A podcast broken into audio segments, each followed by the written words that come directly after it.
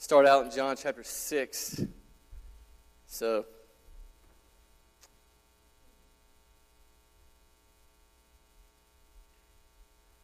John chapter 6. We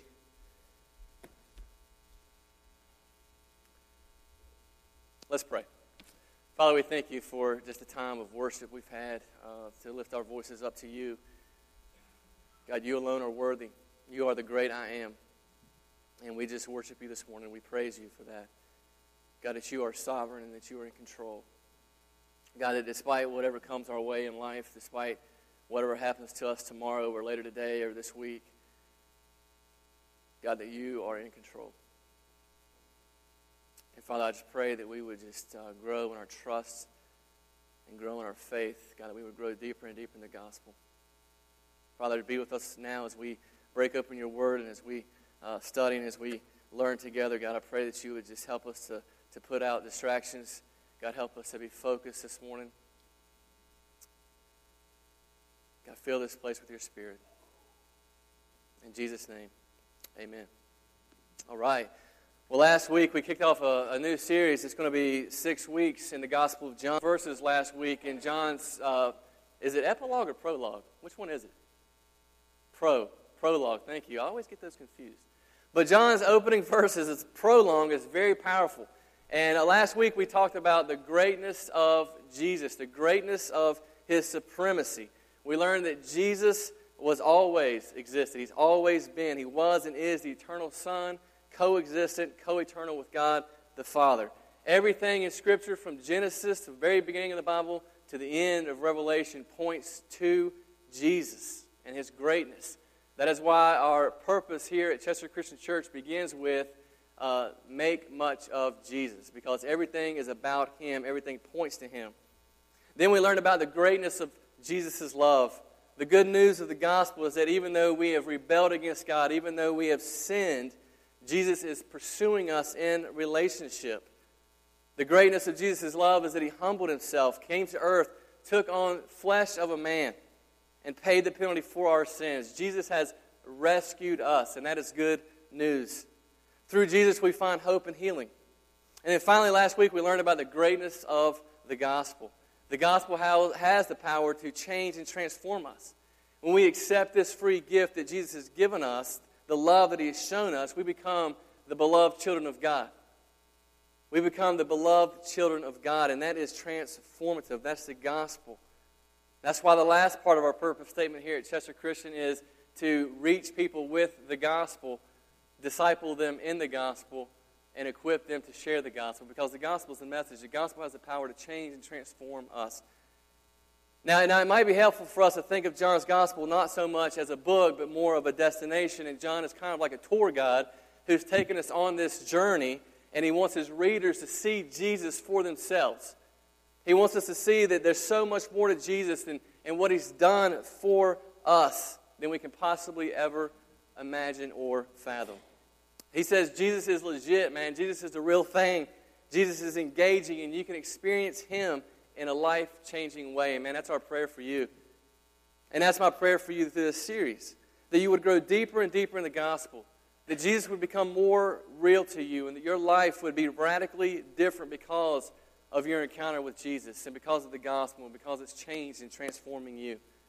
Now, John clearly states his purpose for us in John chapter 20, verses 30 and 31, where he says, I chose particular stories and signs so that you may believe that Jesus is the Christ, the Son of God, and that by believing you may have life in his name.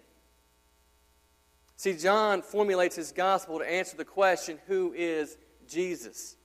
Is Jesus the Messiah? Can I trust him? And to be honest with you, that's a question that has been raised ever since Jesus arrived on the scene over 2,000 years ago. As a matter of fact, a couple of weeks ago, you may have heard CNN uh, did a special, and they entitled it Finding Jesus Faith, Fact, or Forgery.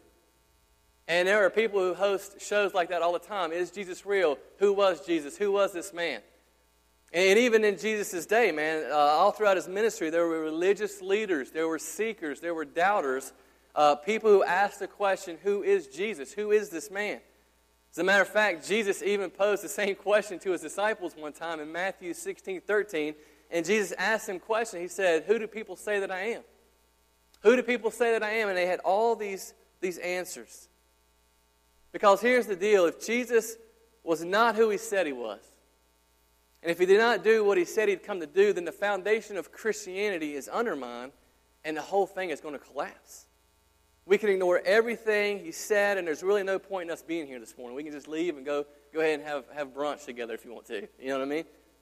However, if what Jesus said is true, if he is the Son of God, if he is the Christ, if he is the Messiah sent to save the world, if that is who Jesus is, and everything he ever said and did takes on an eternal significance this morning. And so, one of the ways that John answers this question of who Jesus is is by recording seven direct, emphatic claims that he is the Son of God. Jesus claimed he is the Son of God. Seven times, Jesus identifies himself as I am. I am the bread of life in John 6:35. In John 8:12, I am the light of the world. In John 10:9, he says, I am the door. In John 10 11, he says, I am the good shepherd. In John 11, 25, 26, he says, I am the resurrection and the life. In John 14, 6, he says, I am the way, the truth, and the life. And in John 15, 5, he says, I am the vine.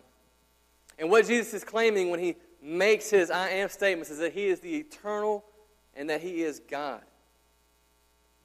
When we introduce ourselves, we uh, use identification, right? We, we tell others who we are. We either introduce ourselves by our role, our title, our prestige, status, or name. For instance, if I introduce myself, I'm going to say, hey, my name is Aaron. That's my name, right? I could also introduce myself as I am a husband, I am a father, I am a Seinfeld fan, I am a college football fanatic, I am a pastor, or I could say I'm 37. Soon to be 38 in about a week and a half, just for you guys to know that, okay? All right? Just, just wanted you to throw, to throw that out there, all right? But here's the point. When Jesus says, I am, when Jesus says, I am, he identifies himself as God. Now, I want to take you back to the Old Testament book of Exodus. Exodus is the second book of the Bible, and Exodus tells a story of how God delivers, he rescues his people, the Israelites, out of Egyptian slavery. And God calls on this man named Moses through a burning bush experience to lead the charge. And during this conversation with Moses, Moses asks a question Man, when I go before the Israelites, when I go before Pharaoh, who do I tell them sent me? And God responds, He says, in Exodus 3:14, you tell them, I am who I am. You tell them, I am sent you.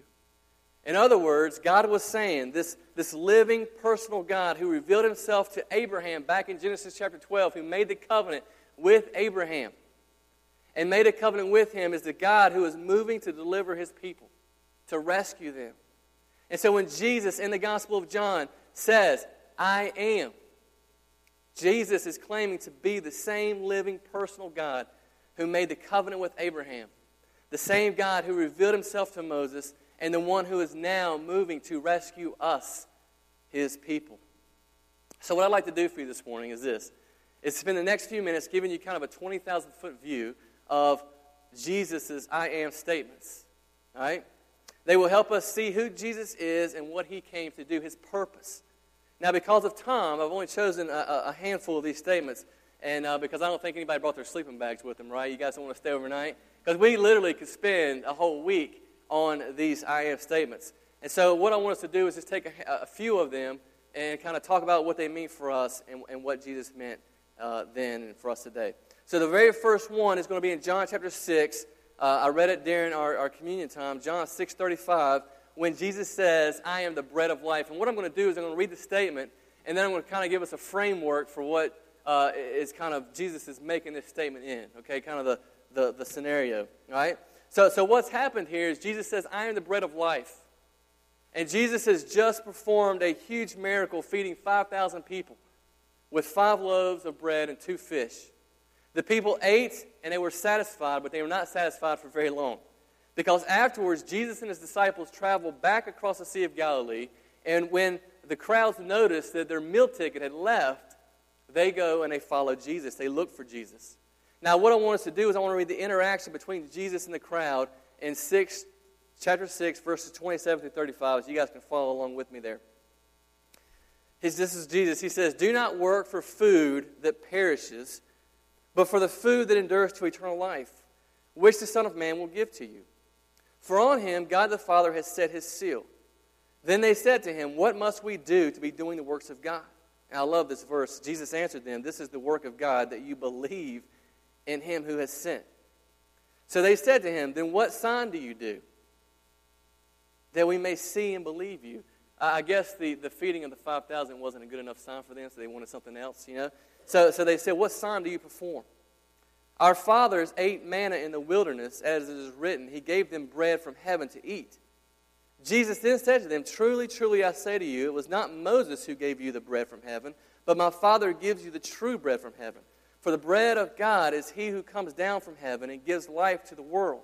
They said to him, Sir, give us this bread always. I mean, give us some of this bread. Jesus said to them, I am the bread of life. Whoever comes to me shall not hunger. Now, what's interesting is that later on in the passage, uh, Jesus is telling them, he, he, directly says, Unless you eat of my flesh, right? He, he makes that statement. And, and you, you know, if you're in the crowd that day, you're probably thinking to yourself, man, this dude is off his rocker. This dude is crazy. I mean, it sounds pretty crazy, right? Jesus says, I am the bread of life. Now, now, Jesus is not promoting cannibalism here, but rather Jesus is giving them a practical analogy that deals directly with their life. See, we need to understand this morning that for Jews in the first century, bread was survival. Okay, this isn't 21st century hop in your car and go down to Kroger's and pick up a loaf of bread. Uh, Stop and Shop had not opened up in, in, in Jerusalem in the first century yet. Uh, they, hadn't, they hadn't opened up for business. Bread was their staple. So when Jesus says he's the bread of life, he's talking about survival. But, but it's not survival on a physical level, but survival on a spiritual level. You understand that we are all spiritual beings. All of us are created in the image and likeness of God. Every person on this planet is created in the image and likeness of God. God is spirit, and so we bear spiritual capacities. And that's the eternal part of us. Every single person here is going to spend somewhere in eternity. It's either going to be eternity with God in heaven or an eternity with hell, with Satan and his demons. We are spiritual beings. As a matter of fact, King Solomon, uh, the second uh, David's, King David's son, says in Ecclesiastes 3.11 that God has placed a desire for eternity in our hearts. So Jesus is claiming that there is no survival spiritually without the bread, and he says, I am the bread of life. He is our sustenance. But he's also saying that because we are spiritual beings and because God has placed a desire for eternity in our hearts, that we have this longing inside of us, this, this desire, this, craving for something more. And what so many people fail to understand is that apart from Jesus, nothing satisfies.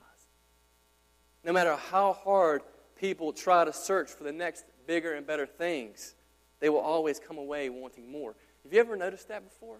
Like you can go on like you can go on vacation with your family and it can be the best vacation ever. And then you come away from that vacation, right? And, and you almost have this feeling of like, almost like depression, right? You know what I'm saying? It's like, it's like this is over, but it's also like a sense of, I want more. Like this feeling of, I want more. I want the next bigger and better thing. Food is the same way, right? I mean, once you have a taste of good food, you know, it's like it satisfies for a moment, but it doesn't last, right? Because then you, you, you once you've tasted good food, you're like, I want some, I want some good food. Like I want some, I want some more food, and so it's never satisfying, never satisfying. C.S. Lewis said it. He said, "I cannot find a cup of tea which is big enough or a book that is long enough. He's alluding to that idea that nothing here is ever satisfied, but God put in us this desire, this craving for something more. King Solomon says it in Ecclesiastes 2. He says, I tried laughter because eternity is in my heart. He says, I tried pleasure with women because eternity is in my heart. I tried success because of eternity is in my heart. And the only thing that satisfied me is when I realized that my heart was made for something eternal. That's Jesus' point. We were made to crave Him, and without Him, there is no satisfaction. Psalm 34 8 says, Taste and see that the Lord is good. So if you are here this morning and you're not a believer, and you're here for a reason, because God is pursuing you, you have this appetite, this hunger for something bigger, and Jesus is inviting you to come to Him and to simply believe. Matthew 5 6, Jesus is, is doing a Sermon on the Mount, he says this Blessed are those who hunger and thirst for righteousness, for they shall be satisfied. See, what you need to understand this morning is that Jesus is our righteousness. He fulfilled the law perfectly on our behalf. Where you and I failed miserably to fulfill the law, to keep the law, Jesus kept it perfectly. He obeyed it perfectly. That's why he died on the cross, because he is our perfect sacrifice. And Jesus is saying, hunger for that righteousness, because I am that righteousness. You just need to believe. And if you're here this morning and you've placed your trust, you are a believer, what we need more than anything else is to be hungry for Jesus. See, the most mature among us is not necessarily the most obedient or those who have the most information or experience on a Christian level, but the most mature among us are those who recognize that Jesus is the bread of life. Hunger for Him, consume Him. It's a passion to grow deeper and deeper in the gospel. Moving on, Jesus makes, uh, I'm going to skip number two, I am the light of the world, because if you missed last week, you can go back and listen. Well, actually, you can go back and listen to last week's sermon because it wasn't recorded. All right. Well, I can give you my manuscript, and you can go back and look at uh, what Jesus says about being the light, uh, light of the world, okay? Because we kind of hit on that last week. So I'm going to move on to his third and fourth I am statements, and that's found in John chapter 10. So if you guys want to flip a few pages over, John chapter 10, verse 7, and, and John chapter 10, verse 11. And Jesus says, I am the door. Some translations say the gate. And then in verse 11, he says, I am the good shepherd. Now, in the first 21 verses of John chapter 10, Jesus is using imagery of a sheep, shepherd, and sheepfold because this imagery would have been central part of, Israel, of Israel's culture. Like they, they would have heard Jesus using this language and they would have been very familiar with it. Okay? In, in Jesus' day, there were two types of sheep pens. And the type that Jesus is referring to is a sheep pen out in the country. I, it, it, literally, it basically was a pile of rocks in a circle, and they piled them up really high uh, to kind of put the sheep in there uh, to kind of protect them from the, the predators outside. And then there was this little opening in the rocks. And the shepherd would literally lay his body at night across that opening to act as a door or a gate of protection. And the good news is that Jesus in verse 9 says, I am the door. If anyone enters by me, he will be saved and will go in and out and find pasture. Here's why that's good news because Jesus offers rescue. You've been separated from God because of our sin. Sin has separated us from God. And, and, and Jesus offers rescue. The door it says, Jesus says, I am the door. He doesn't say, I am a door, but Jesus says, I am the door. It's exclusivity. It's, there is no other way for salvation. He says, I am the door. As the door, Jesus provides safety and security for us. You see, there, there's a door to self forgetfulness. That's good news. You don't have to remember all the broken things that you've done. You don't have to live in anxiety or fear of those things. Jesus forgives us of our, of our past sins and our present sins and our future sins. See, a lot of us, man, we're holding on to guilt and shame. We're holding on to things in our past. And Jesus says, I am the door to self forgetfulness. You can forget those things. Jesus has, has paid the penalty for those things. You don't have to live the victim anymore, all the dark and horrible things done to you. There's a door to help you to be healed and put those things aside. There's a door of, to love, of lasting love, deep love, changing love. And Jesus is that door. The cross is that door. That He died for us and He came back to life. And that any who would enter, any who would believe, that would be saved. Man, that's good news. Amen? Jesus is the door. And then Jesus says, I am the good shepherd in verse 11.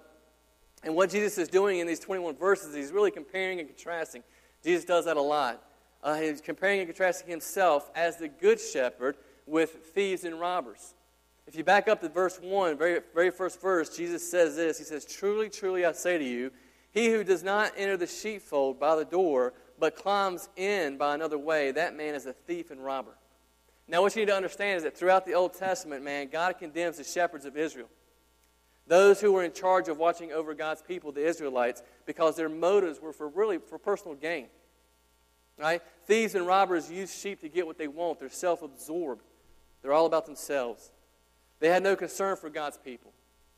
And in Isaiah 56, verses 10 through 12, God speaks to the prophet Isaiah, and this is what he says.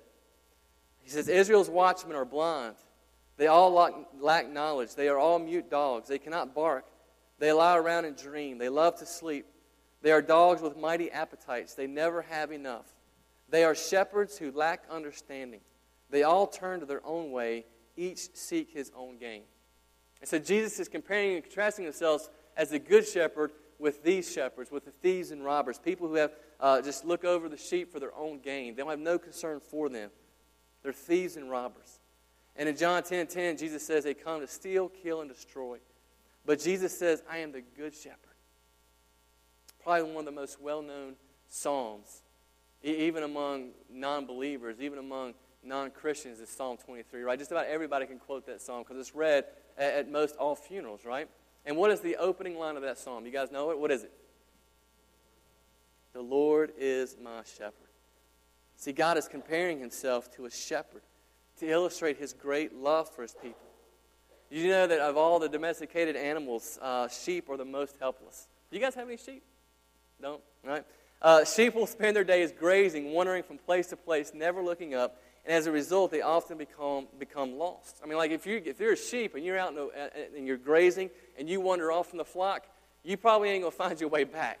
Like they have no homing instinct inside of them, okay? Now, cats, on the other hand, cats, I swear, man, they, they, you could, we could take a cat today from right here, Chester Christian Church, fly it clear across the, to the West Coast, drop it off in California, and then I guarantee you in like six months to a year, that cat's going to be right back here at Chester Christian Church. I mean, they just have this uncanny ability to find, like, find home. You know what I'm saying? Like, it's just amazing to me. But sheep, not so much, right? Sheep can't do that. I mean, sheep wander off just a, a little bit, man. They're lost. Did you know this? That sheep fear moving water? And they will not drink from any stream or lake unless the water is perfectly still. Because if they, they do, they could fall in, they'll drown.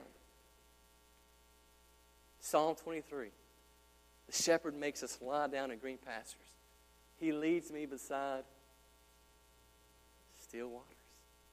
Sheep are totally dependent on their shepherd. Jesus is the good shepherd. The good shepherd has never done you harm. He's not like those thieves and robbers. He doesn't come to kill and steal and destroy. But Jesus says, I come to give you the abundant life. He doesn't need anything from you, and Jesus is the good shepherd, and he, he has good things for you. I love what verse 3 and 4 says. It says that, that sheep hear his voice and know his voice. Because of the capacities of the human mind, you have the ability to distinguish voices even in the midst of many other voices, even in the midst of chaos. Parents, you can do this with even your baby's cry, right? I mean, this is amazing to me that, that, that you moms can be sitting in a room with like 10 other moms and all of your babies be in the next room over. And if one baby starts crying, uh, that baby's mom will perk up and be like, oh, that's my baby how can you hear? How can you tell that? Like, how do you know that's your baby? And, and, and they're right. You know what I'm saying? I mean, we have the ability, the capacity to distinguish between many voices. Even dogs, believe it or not, have this ability. Did you guys know that? Dogs have the ability to distinguish between voices. When Robin and I were dating, she had this, uh, this golden retriever dog named Summer. And we were dating, and, uh, and, and she tells me that her mom was in town visiting, and she was, believe it or not, playing a sermon, one of my sermons. Why, I have no idea. Uh, but she was playing a sermon for her mom, right? And um, I love her, her mom's reaction was like, oh, he's kind of got a mountain man voice. I thought that was kind of cool, right? Do you guys think that? Do you guys think I have a, do I have a mountain man voice? Do I sound like a mountain man? Anyway, that's what, so it, my point is this. My point is this. As she starts playing that, that, that, that sermon, Summer, the dog, hears my voice, and she starts going around the house looking for me. Like she perked, uh, yeah, yeah, Kathy, you know this, right? She starts perk, she starts what? And that's and so dogs even have that ability. Jesus speaks and says, "You know the shepherd's voice." I, I love the implication here. He speaks so regularly. He speaks so often that your mind knows it's him. And with a familiar voice, you can lean in and you can trust Jesus. That's the voice of Jesus, and that's why he speaks to us. But it goes a step further in verse 3, and it says, He calls you by name. Jesus knows your name and calls you by it. You know how important that is to us? That, that your friends just don't, hey, buddy, you all the time. And they actually know your name. And they go a step further and they remember your life scenario. And they remember specific things about you that you got a new job or that you're struggling with this area of your life or you're struggling with this issue. And then they pursue you on those things. Listen, Jesus isn't just some friend, He isn't some mentor that you look up to. He is the King of righteousness, and He knows your name. Isn't that good news? It's good that He knows us. And my prayers is that we would listen to the shepherd. How do we listen to the shepherd? How, how does God speak to us? How do we hear God speak to us? He speaks to us through His Word. My prayer is that we would regularly open up His Word and allow Him to speak to us. Man, not because we have to, but because we can't wait to hear what Jesus has to say to us. So that's my prayer for you that you would want to hear hear his voice, that you want to follow his lead because you know with him there is mercy and goodness and life. Listen, listen to the good shepherd. And then finally, the fifth I am statement, the one, the last one we're going to do, is uh, found in John chapter 11, verse 25. Give you a second to turn there. John chapter 11, verse 25, and this is what Jesus says. He says, I am the resurrection and the life. Whoever believes in me, though he die, yet shall he live. Now, just to kind of set the stage for you guys, this is a story of Lazarus and his sisters, Mary and Martha. And Jesus shared a close relationship with this family. And what John is doing in this story is John is kind of revealing to us, he's showing us Jesus' humanity and his divinity. See, the story begins with the news that Lazarus is sick. And when Jesus hears the news, he stays two more days in that place. Now, that's, that's kind of mind blowing, right? You, you think if you're close to a family and you hear that somebody's sick, you'd want to kind of hurry up and get to them, right? But Jesus intentionally stays two more days. And, and the reason why he stays is because he says the, the glory of God is going to be revealed in this. Like, this is going to end in good. But, but nobody's really understanding what he's, he's thinking right now. And so when Jesus finally arrives on the scene, he found that Lazarus had already been in the tomb four days. So Lazarus has been dead for four days. And in verse 21, Martha, his sister, comes up to Jesus and says, Lord, if you had been here, my brother would not have died. And Jesus responds, Your brother will rise again. And Martha said, I know that he will rise again in the resurrection on the last day. And Jesus said, I am I am the resurrection and the life. And then later in the passage, Jesus was moved to compassion. We see his humanity here. He was moved to compassion, and it says that Jesus wept. Jesus wept over his friend Lazarus. A few verses later, Jesus is again moved to compassion, and we see his humanity, his humanity again, and he stands before the tomb and he prays to the Father. He prays to the Father. Let me, let me ask you this question when else did, when, when is Jesus, can you think of a time in Jesus' ministry when he prayed for us? When, when did Jesus pray for us? When did we see Jesus' humanity and we see him weep and, and pray for us? When was that? Anybody know? It's on the cross, right? Jesus prayed, Father, forgive them. Right? Now, now we weren't in that crowd that day. We weren't there literally crucifying Christ, but because of our sin, we might as well have been. So Jesus says, Forgive them, right? So we see Jesus' humanity here. He prays, he cries out to the Father. And in a loud voice, Jesus says, Lazarus, come out. A lot of people believe that he, he specifically said Lazarus because if he had just said, Come out, then every grave and every tomb in Jerusalem or Israel would have just it would have opened up and people would have been coming out by the by the by the loads. And so he specifies Lazarus, come out and the man who died came out. I want you to see the humanity of Jesus in this passage. Jesus wept and prayed. These are definitively human things. Listen, I want you to understand this morning that Jesus identifies with you. He identifies with our pain and our loss. He comes to us in our weaknesses and our, and our brokenness. Jesus is not some distant God who has no compassion on his creation but he is close and he is near. The humanity of Jesus cries out to the divinity of Jesus, and the Father speaks and moves and does something amazing. And with three little words, three little words, Lazarus, come out. Jesus crushes our greatest enemy death. When sin entered the world, it separated us from God and it brought death into the world. And with three little words, Jesus rewrites creation. Three little words. And see, this was a demonstration of the power of God so that you, my friends, at Chester Christian Church in 2015 might believe in Jesus. And so here's what we believe we believe that Lazarus was dead. His sisters mourned for him. His body was decomposing and smelled. But because Jesus is the Son of God and actually is the resurrection and the life, Jesus was claiming to be the source of both. There is no resurrection apart from Christ, there is no eternal life apart from Christ. And those same words are available to you today. Those same three little words. And he specifies them to each of you. For those of you who struggle with self acceptance and self hatred, who beat yourself up, who put on masks and cover yourselves up because you're afraid, Jesus says, Come out of death and into life. For those of you who struggle with anger, hate, and cynicism, today is the day that you come out of death and into life. You who are struggling with addictions, He knows your name. He knows your struggle. You are not alone. You are not less than, but He calls your name to come out of that oppression, to come out of that slavery, to come out of death and into life.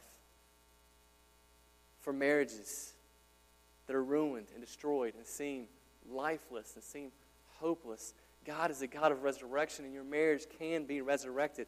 He can bring life to your marriage. Believe, he says, believe and come out. For those of us who feel shame and brokenness, believing that, man, there's no way that God could ever forgive me for what I've done. Jesus wants to rewrite your story. He says, believe and come out. Come out. Though death once reigned over you, and now life does. See, he does more than just give life, he is life. Resurrection was not an event, Jesus is the resurrection. Resurrection is a person. His name is Jesus. And if you would just believe in Jesus, you can have a personal relationship with him. If you would just believe, you can experience this new life with Jesus. Amen? Let's pray. Father, thank you so much that you sent your son Jesus. God, that he came from heaven to earth in the flesh. God, that he was the perfect sacrifice for our sins. Father, we thank you for the I am statements that just reveal who Jesus is and what he came to do. God, my prayer this morning is that we would just, the words that we have said today, God, that your spirit has just moved and has convicted us, God, and we just need to believe and put our trust in you. Father, thank you so much for your great love. It's in Jesus' name. Amen. What I want to do now is I'm going to ask uh, Arthur and Charlotte if you guys would come down this morning. And man, I just, just want to invite you to come, come forward if you need prayer for anything, if you're struggling with anything, if you just feel like, man, you're just overwhelmed right now with life. Man, Arthur and Charlotte will be down here, and they would love to pray with you this morning. And then I'm going to be down here at the front as well, and I would love to talk to you about salvation. I would love to talk to you about your relationship with Jesus, man. If you've never placed your trust in what Jesus did for you on the cross, I would love to talk to you about that and how you can do that and how you can start believing today and how you can have this new life that Jesus talks about. All right? Let's stand, let's sing.